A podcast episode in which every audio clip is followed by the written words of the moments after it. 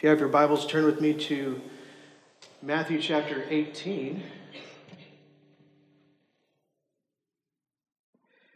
If you're anything like me, you hear that passage and you start looking around to see who's not here. Um, because oftentimes we come to this passage really only during a time when it's being followed.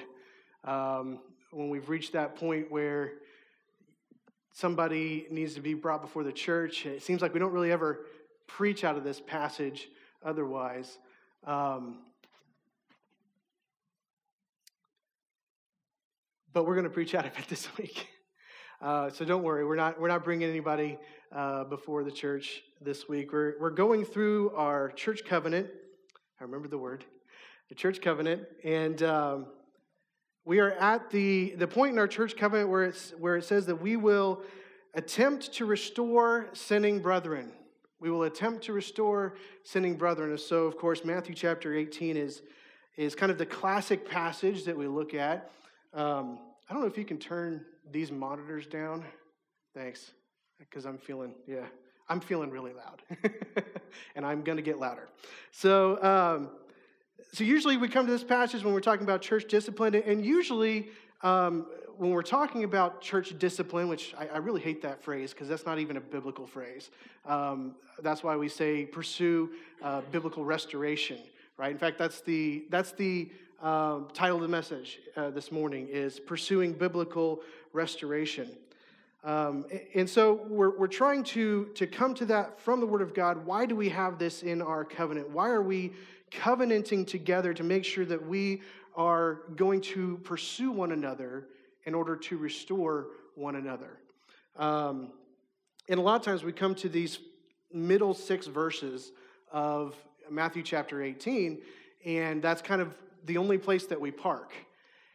And when you read the passage, there's a whole lot more going on, and in my opinion, a whole lot more that is um, included in what Christ is trying to teach about restoring sinning brothers. It's not just these six verses right in the middle of Matthew chapter eighteen. And so that's one of the reasons why we read through the whole thing. We won't read through the whole thing again. Um, and most of the time, of course, we prefer to go verse by verse through a passage, especially when we're going through a book. Uh, we're not going to be able to do that this morning. We would be here till probably two o'clock if we did that, and you don't want to listen to me that long. So, um, but we're going to take this idea, this concept of restoring sinning brothers, and see what Christ has to say about it in the totality of this passage. Not just in those little middle six verses, but we want to see what, what everything that Christ is saying about this process of restoring one another here in Matthew chapter eighteen. So we're not going to be able to cover everything this morning uh, that you may see in here. There may be some phrases in here um, that perk your interest, that uh, maybe you might have questions about. There may be some things uh, that you know are are hotly debated uh, between one faction of Christianity and another. Um, so there are some things in here that that we will um, kind of skip over a little bit because they, they don't uh, speak directly to what we're talking about this morning. I'm sure at some point we'll be preaching through the book of Matthew and, and we'll hit on those. Probably I'll end up with those. I seem to get all the difficult controversial passes for some reasons. Um, but we're looking at restoration. What is restoration? What is restoration? The English word restore means to bring back to a former or original or normal condition, such as a building or a statue or a painting, or to bring back to a state of health, soundness, or vigor. All right, to bring back to a state of health, soundness, or vigor. Um, Eric mentioned this word last week. It's katartizo, which is the Greek word, and, and it also means restore. It means to reconcile, which is what he was talking about last week, reconciling our differences. But it also means to make good, to restore to a right mind, or to mend as if you were mending a bone. And really in this passage, that's the idea, that's the concept. It's uh, it's not so much, you know, making a work of art better. It's restoring something, mending something, fixing something. And in many ways, that's fixing the way that we think. I like to, um, I, I don't know a whole lot about cars. Um, my wife can attest to that. I, I'm a YouTube, I have a t-shirt that says certified YouTube mechanic uh, that my in-laws gave me because That's that's how I do it, you know, and, and it's been fairly successful. There's some things I leave to the professionals, but uh, but I, I, I, I try the best I can to do what I can with my car so I don't have to pay exorbitant fees uh, to get it done, but uh, but I, I don't really know what I'm doing. I'm just following a set of instructions that somebody who knows what they're doing gave to me, um, and so, it, but, but even with that, I really like watching those shows about car restorations. I don't know why, because I have no clue what they're talking about. They're talking about this engine, and they've done this and that to this engine. And I'm just like, cool, paint it and make it look nice. That looks good. All right. So I like take them them taking these junkers that they find out in the in the field in the grass somewhere, and they bring it in, and, and sometimes in their own lot in the grass, and they bring it in and they fix it all up and they make it good as new. Right? They they make it, they restore it back to what its former glory, to what it should be. And that's kind of the picture that I have here uh, as we look at believers. And when we fall, we need to be restored, because in reality, as believers, we've been made right, have we not? We've been made pure. We've been made clean through the blood of Jesus Christ. And yet when we sin and we fail, in some sense, we mar that. We walk away from that. We pursue something else instead of it. And so when we restore our sinning brethren, we're bringing them back into that right relationship with God and with the body of Christ. And so that's our big idea this morning. The big idea this morning is missing from my notes. Here it is.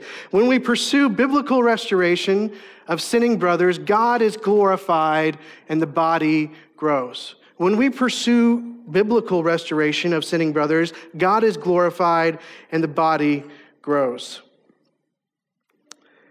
As we look at this passage that Christ gives us here in this teaching, it's one full session where he's sitting there and he's talking to his disciples, and he's talking about several different things. And often we hear preaching from this passage on each of these different sections of Scripture.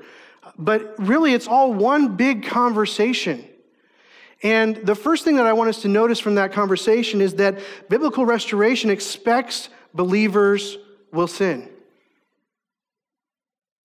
Biblical restoration expects believers will sin. Did you know that? Did you know that your brother or your sister in Christ is going to fail? They're going to sin. It is kind of funny in a, in a weird sense that we, we are surprised when we hear that somebody is involved in something. We're we're surprised. Now, we're surprised because, you know, we know them, and we and they're a good person, right? They they love Jesus. They want to follow after him. They want to do what's right, and yet they've done this thing. Usually, um, if it gets to the point uh, of, uh, of bringing it to the church, it's something uh, that we would consider pretty bad. Um, but we're surprised. We're caught off guard because for some reason we don't expect each other to to walk in that manner. And that's good, right? We shouldn't we shouldn't expect each other to just live in debauchery, right? We should expect more of each other as brothers and sisters in Christ. We should be encouraging one another as brothers and sisters in Christ. But I think sometimes we're a little bit more surprised than we should be. And biblical restoration expects believers will sin. Why? Well, that's because we're sinners from the beginning, right? We're sinners from the beginning. As Jesus is talking to these disciples, he's hearing them, or he's they're, he's they're actually brought a question to him that is full of selfish pride. Is it not? They come to him and they say, "Who is the greatest in the kingdom of heaven?"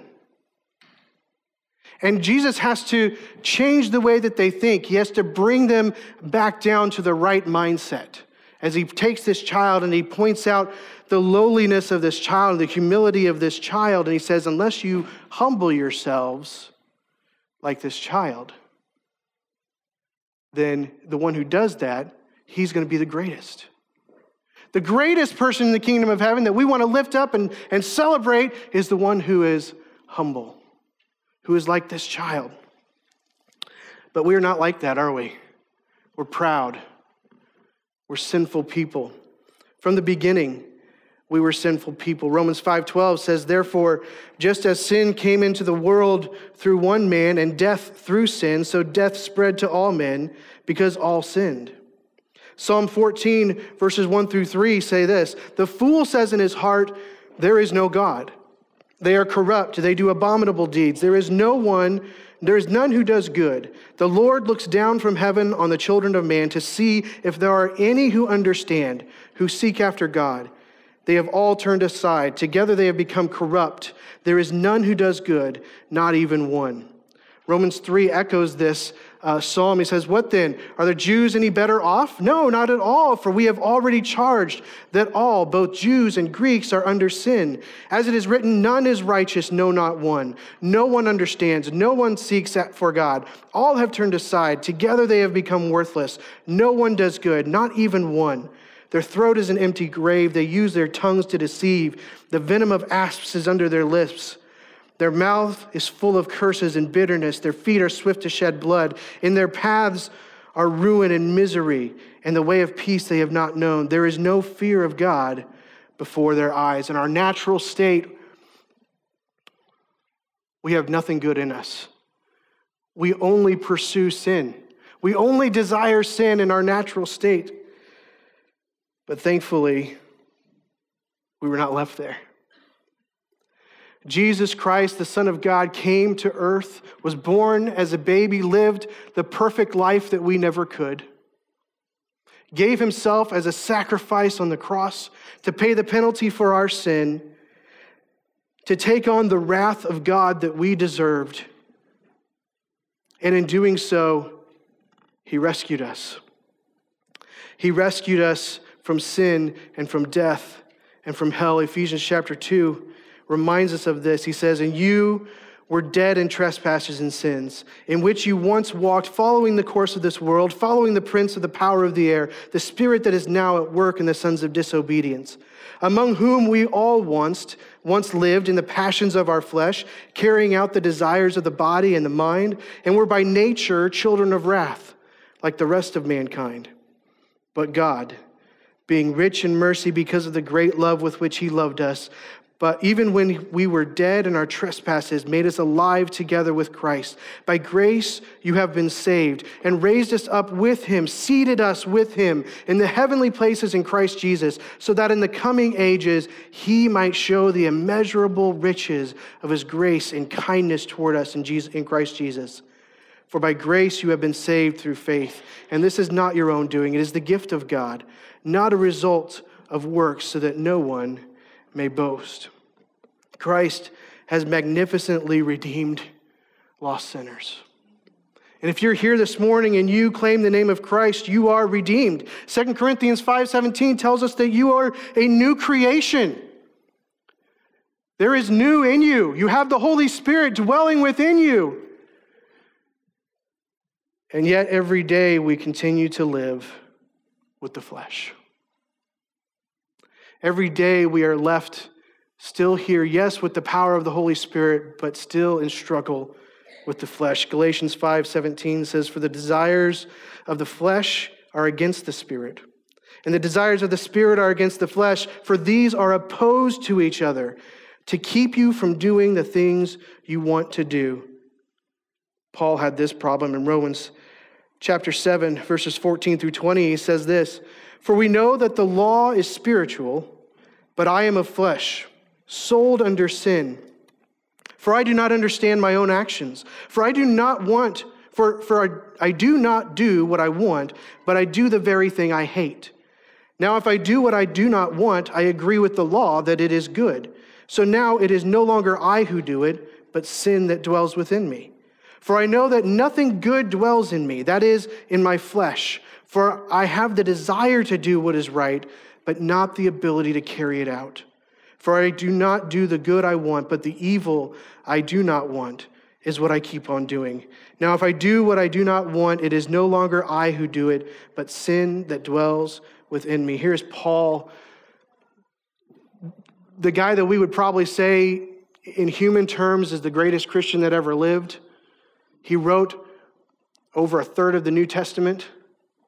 greatly used by God. And here's Paul saying, the good things that I want to do, I don't do, and the wicked things I don't want to do, I find myself doing over and over and over again. Folks, we are redeemed, but we are still sinners. We're redeemed, but we're still sinners. We're still fallen people. We will still fail. We will still sin. And Christ is reminding us of that even here in this passage. In this, in these first few verses, he's re, he's reminding us of the gravity of sin and the gravity of becoming a stumbling block. He takes this little child, and notice there's that phrase in there that says, of these who believe in me. I think he's talking about believers here. He's not talking about um, the lost world. In fact, we'll get to that here in a minute with the with the shepherd. But he's talking about believers here. He's saying th- there's going to be temptation. Th- there's temptation in the world. There's going to be temptation. But what does he say? Woe to him by whom the temptation comes. How often, even in the last few weeks, as we've been talking about Christian liberty, as we've been talking about reconciling differences, have we thought about the fact of the way that we act and the way that we respond and the things that we say and do, are they, first of all, sin? But secondarily, are they a stumbling block? What does he say? Woe to that person who causes one of these little ones to sin. Now, there's some debate whether he's talking about a child still at that point or whether he's talking about a young believer. But either way, woe to him who is creating a stumbling block for somebody else to sin. He says, I expect the world to be tempting us, but you as believers, what does he say? It's better for you if what? If a millstone, you guys know what that is, right? The big stone that was used to crush the grain. If that millstone were tied about your neck and you were cast into the sea. He says, that's better for you than if you become a stumbling block for somebody else. That's the gravity of sin in the church. And then he goes on and he talks about how we should respond to sin in our lives. What does he say? If your hand offends you, what should you do? Cut it off. That's drastic. You know, we look at that and we're like, surely Christ was talking metaphorically, you know? And, and I, I think that he was. But he's talking about the severity of sin in the believer's life. If your hand offends you, cut it off. If your eye offends you, pluck it out. It's better. What does he say? It's better for you to enter heaven without those physical parts and to be clean than to have your whole body and be headed to hell. That's the gravity of sin. And he's talking to his disciple. He's talking to believers. He's talking to us. And he says, look, you need to understand sin is real and it's devastating. There's, there's a gravity to it. And, and, we, and I expect that you will sin. He said, the world is going to tempt you. I, I get that. You're going to fall. And he's going to, he's going to tell us how to deal with that down in those very familiar verses. You're going to fall. Biblical restoration expects brothers to sin. Jesus reminds us of the gravity of sin. Will we fail? Absolutely. But that's why he created restitution. That's why he created restoration. When we pursue biblical restoration, we should expect sin to happen in the lives of our brothers. Not only should we expect that, but biblical restoration exhibits the Father's heart. Biblical restoration exhibits, puts on display the Father's heart. Again, I mentioned this already, but it's interesting. A lot of times when people preach from this passage, they preach from the that section right there, those verses um, ten through fourteen, where it talks about the shepherd going out, right? And they preach from that, and they preach it as a a salvific message. And I think in, in a sense that that is true. But in the context of what Christ is preaching here, he's talking about sin of believers. And he gives this illustration of the shepherd who leaves the ninety-nine and goes out after the one who has wandered off. He goes after the sinning believer who has wandered away from him. I think it's interesting that there's a lot of opinions about how sin uh, affects us, how it affects our relationship with God. And I love the way that Christ gives this example, because it's just a reminder that God is not the one walking away. I want you to think about that. God is not the one walking away.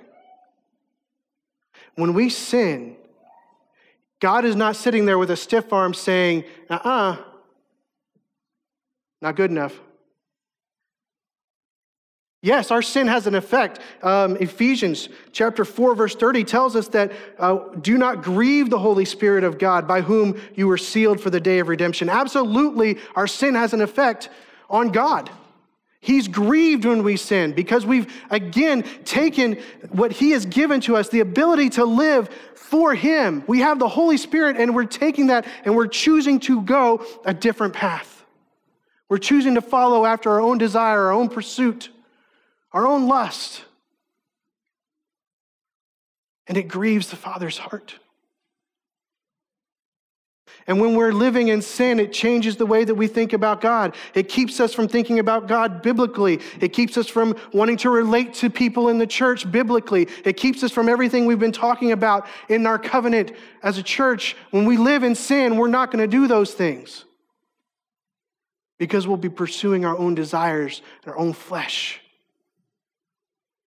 Our sin does have an impact, but God is not the one holding us away with a stiff arm. What did Jesus say? He said, the Father is just like this. The Father is just like this shepherd, who when the sheep has wandered away, he goes out and he searches and he finds him and he brings it back and he rejoices. That's how God responds to our sin. He did it first in the person and work of Jesus Christ on the cross. And he does it now through the body of Christ. God pursues us in our sin. He doesn't stiff arm us. So if, if God doesn't walk away from us, is it okay if we just keep doing it? What does Romans six say? God forbid. Let it not be so. We should not continue in sin that grace may abound, because that's taking advantage of grace. That's not having our minds set biblically on what sin really is. So sin does affect our relationship, but we are not left alone. God does not cut us off when we sin. We are still his children. We are still his sheep. Hebrews twelve verses five through eleven says this, and have you forgotten the exhortation that addresses you as sons? My son, do not regard lightly the discipline of the Lord, nor be weary when reproved by him. For the Lord disciplines the one he loves and chastises every son whom he receives. It is for discipline that you have to, that you have to endure. God is treating you as sons. For what son is there whom his father does not discipline? If you are left without discipline, in which all have participated, then you are illegitimate children and not sons. Besides this, we have had earthly fathers who disciplined us, and we respected them. Shall we not much more be subject to the Father of spirits and live? For they disciplined us for a short time, as it seemed best to them, but he disciplines us for our good, that we may share in his holiness. That is God's desire. His desire is to bring us back, to restore us back to holiness. Job five, seventeen through eighteen says this, behold, blessed is the one whom God repro- reproves. Therefore, despise not the discipline of the Almighty. For he wounds, but he binds up. He shatters, but his hands heal. Aren't you grateful that God is a pursuing God? And today he uses believers, those covenant members that you have joined with, he uses them to help bring you, and he uses you as covenant members to help bring others back to him in a right relationship with him. Galatians six one, Paul gives us this command: brothers, if anyone is caught in any transa- transgression, you who are spiritual should restore him in a spirit of gentleness. Keep watch on yourselves, lest you too be tempted. James five, we just recently went through the book of James. James five, nineteen through twenty says, my brothers, if anyone among you wanders from the truth and someone brings him back, let him know that whoever brings back a sinner from his wandering will save his soul from death and cover a multitude of sins. Paul commands us to be active participants in the restoration process. Have you ever thought about that? You have been called to be an active participant in the restoration process. That means you need to be aware of what's going on in the lives of your brothers and sisters in Christ. That means you need to have relationships that are built to where when there is something standing between them and you, you know about it. Maybe not because they told you, but because there's distance there that wasn't there before. That's the type of relationships we should have within the body of Christ. But he has called us to be a part of this process. And when we do that, when we follow these processes of, of biblical restoration, we participate and we show, we exhibit the Father's heart, because he longs for sinning people to be restored to him. Number three, biblical restoration extends the Son's grace. Biblical restoration extends the Son's grace, and I get this from those very familiar verses. We have this process of what we unfortunately often call church discipline. We have this process of restoration that Christ gives us. And I see it as extending his grace, first of all, because this is his command. This is Jesus' specific command as to how we are to deal with sin in the life of in each other's lives. How we are to deal with someone who has walked away either from the truth or someone who has walked away from uh, from living according to the truth. I thought it was interesting in that James verse it says, "Whoever uh, knows someone who's walked away from the truth," right? Because isn't that really really where it begins? Isn't that where sin really began? Did God really say this? It starts with a, a desire to walk away from the truth, a willingness to let lies seep in and draw us away, an unwillingness to be firmly grounded in the Word of God. And here we have Jesus himself specifically giving us these steps. Obviously, we know that he has extended or offered grace to us in the form of salvation. Romans five, one through nine says, therefore, since we have been justified by faith, we have peace with God through our Lord Jesus Christ. Through him, we have also obtained access by faith into his grace, in which we stand and we rejoice in the hope of the glory of God. Not only that, but we rejoice in our sufferings, knowing that suffering produces endurance, and endurance produces character, and character produces hope. And hope does not put us to shame, because God's love has been poured into our hearts through the Holy Spirit who has been given to us. For while we were still weak, at the right time Christ died for the ungodly. For one will scarcely die for a righteous person, though perhaps for a good person one would dare even to die. But God shows his love for us in that while we were still sinners, Christ died for us.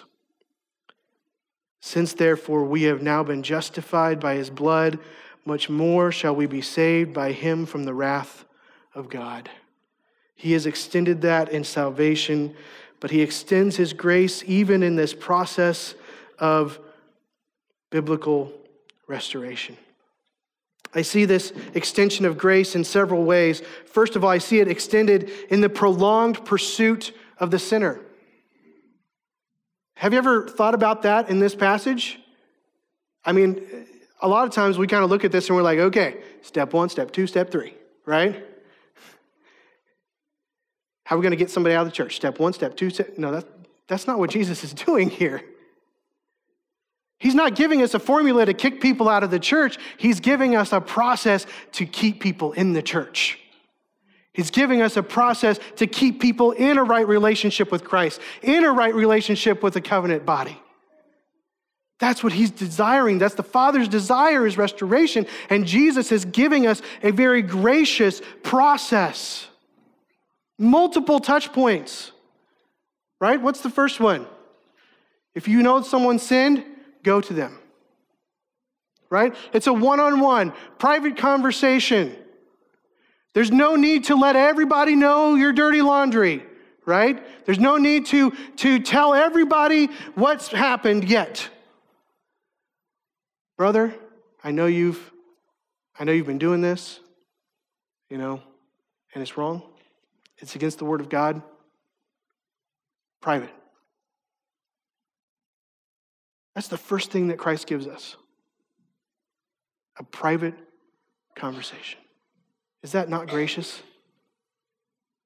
How did he deal with Ananias and Sapphira? Walk in, one lie, boom, dead. Right in front of everybody. Now, there was a purpose in that. But imagine if, if the first step was tell the church. It's not, it doesn't sound very gracious, does it? Step one, go privately. And if he doesn't hear you, what then? Go with two or three witnesses, right? Or is it one or two? I forget. Go with witnesses. Bring some people to substantiate what you have what you have seen, what you have heard. So there's another step. Again, we're, we're not telling everybody. It's, it's, it's still in the confines of just a couple people. Longing, begging, desiring for this person to come back in a right fellowship with God and with his church. And then, if he doesn't hear you, kick him out. Right? No. Bring it to the church. Bring it to, now it's made public. But it's not made public to get rid of him right away, right? What does it say? And if he does not hear the church, then treat him like an outsider. This is a very grace-filled process. And I fear that many times, at least in my experience, it has felt like a very analytical process, like a very step-by-step process. And I think if we don't understand the Father's heart as the shepherd going after the sheep, we won't understand our part in offering grace. Do we come to the one who has sinned in self-righteousness, in haughtiness, in pride, saying, brother, you just need to get right? Or do we come graciously, kindly? That verse in Galatians chapter six, verse one says that we are to do this with gentleness. Gentleness. We're to restore sinning brothers with gentleness. Is that how we approach one another when we've sinned? First of all, do we approach one another? Are we willing participants in this restoration process? And secondly, do we do it in a way that is full of grace? This next section kind of, I think, bleeds into this point as we come to Peter's question. Peter has a very natural question to what Christ is teaching, does he not? He says, okay, okay, but here's, here's the question. What if, what if he sins against me seven times? Should I give him, should I forgive him all those seven times? Again, we, you know, you can dig into this a little bit deeper. There was kind of this uh, rabbinic rule that you had to forgive somebody three times. And so uh, Peter's kind of doubling that. Plus one You know, he feels pretty good maybe about what he's offering here. And Jesus says, no, Peter, not seven times, but depending on which translation you're looking at, seventy-seven times or seventy times seven. Either one is a lot. If he does this over and over and over and over and over again, forgive him. That's part of biblical restoration in the church. That's part of it. Forgiveness is an aspect that I think many times we don't even think about when it comes to this process of biblical restoration. And yet right here it is in the passage. But it's another form of grace that Christ gives to this process of biblical restoration. He gives us the grace of this prolonged process, and he gives us the grace of us coming in a gentle spirit, a gentle attitude, a humble attitude, and he gives grace in the fact that we are to forgive.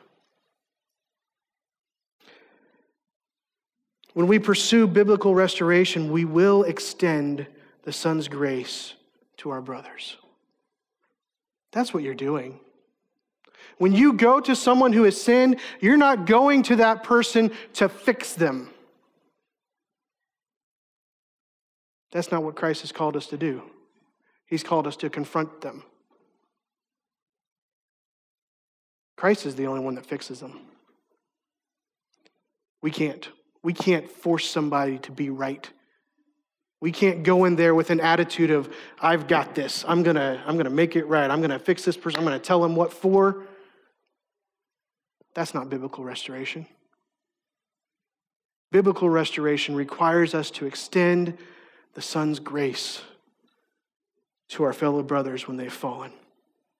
Fourthly, biblical restoration expands the Spirit's sanctifying work.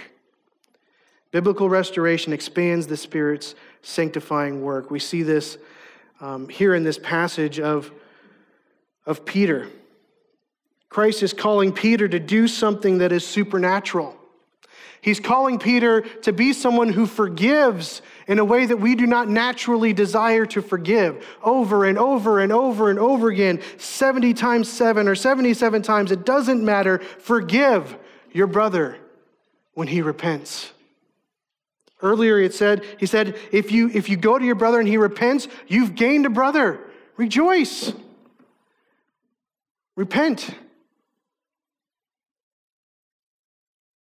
First Peter one, verses one and two says this, Peter, an apostle of Jesus Christ, to those who are elect exiles in the dispersion in Pontus, Galatia, Cappadocia, Asia, and Bithynia, according to the foreknowledge of God the Father and the sanctification of the Spirit, for obedience to Jesus Christ and for the sprinkling of his blood, may grace and peace be multiplied to you. Sanctification of the Spirit. What do we mean by the Spirit's sanctifying work? Sanctification is talking about setting something apart for holiness. That's what the Holy Spirit does. He sets us apart. He sanctifies us. He makes us holy. At the time of salvation, we receive him. But his continual work in our life is to spur us on, to continually bring us back to that holiness, to continually restore us to holiness before a holy God. That's his job. That's what he does for us as believers. First Thessalonians four, one through eight says, finally then, brothers, we ask and urge you in the Lord Jesus that as you receive from us how you ought to walk and to please God, just as you are doing, that you so much that you do so much more. For you know what instructions we gave you through the through the Lord Jesus. For this is the will of God, your sanctification, that you abstain from sexual immorality, that each one of you know how to control his body in holiness and honor, not in the passion of lust like the Gentiles who do not know God, that no one transgress and wrong his brother in this matter. Because the Lord is the, as an avenger in all these things, as we told you beforehand and solemnly warned you, for God has not called us to impurity, but in holiness. Therefore, whoever disregards this disregards not man, but God, who gives his Holy Spirit to you. Second Corinthians three, seventeen and eighteen says, now the, whole, now the Lord is the Spirit, and where the Spirit of the Lord is, there is freedom. And we all with unveiled face, beholding the glory of the Lord, are being transformed into the same image from one degree of glory to another. For this comes from the Lord who is the Spirit. When we repent of our sin, when we redirect our thinking about our sin to match what God says about sin, when we turn away from pursuing our sin back to pursuing God, that is another step in the Holy Spirit's sanctifying work, because it is him bringing us another step back to holiness. So when that sinning brother repents, the Holy Spirit is sanctifying them. He is working in their life. He is bringing them back to a state of holiness before a holy God. And when we participate in this process of biblical restoration, not only is the one who returns being sanctified, but we are being sanctified as well. How is that? How is this sanctification expanded during this process? We do not naturally desire to participate in biblical restoration. Biblical restoration is a product of godly love. Biblical restoration is a product of us loving one another the way that God loves us. That's why it exhibits the Father's heart. The Father desires to restore his people. And when we have that same desire, we are viewing one another with a love that is not our own, with a love that is not generated from ourselves. This act of forgiveness is an act of love. Forgiveness is not something that we typically desire to do on our own. We like to hold grudges. We like to bring things up from the past. We like to, to nail somebody to the wall when they did something again and again and again. We like to judge. Well, did they really repent? I don't know. They seem a little shaky. Is that forgiveness?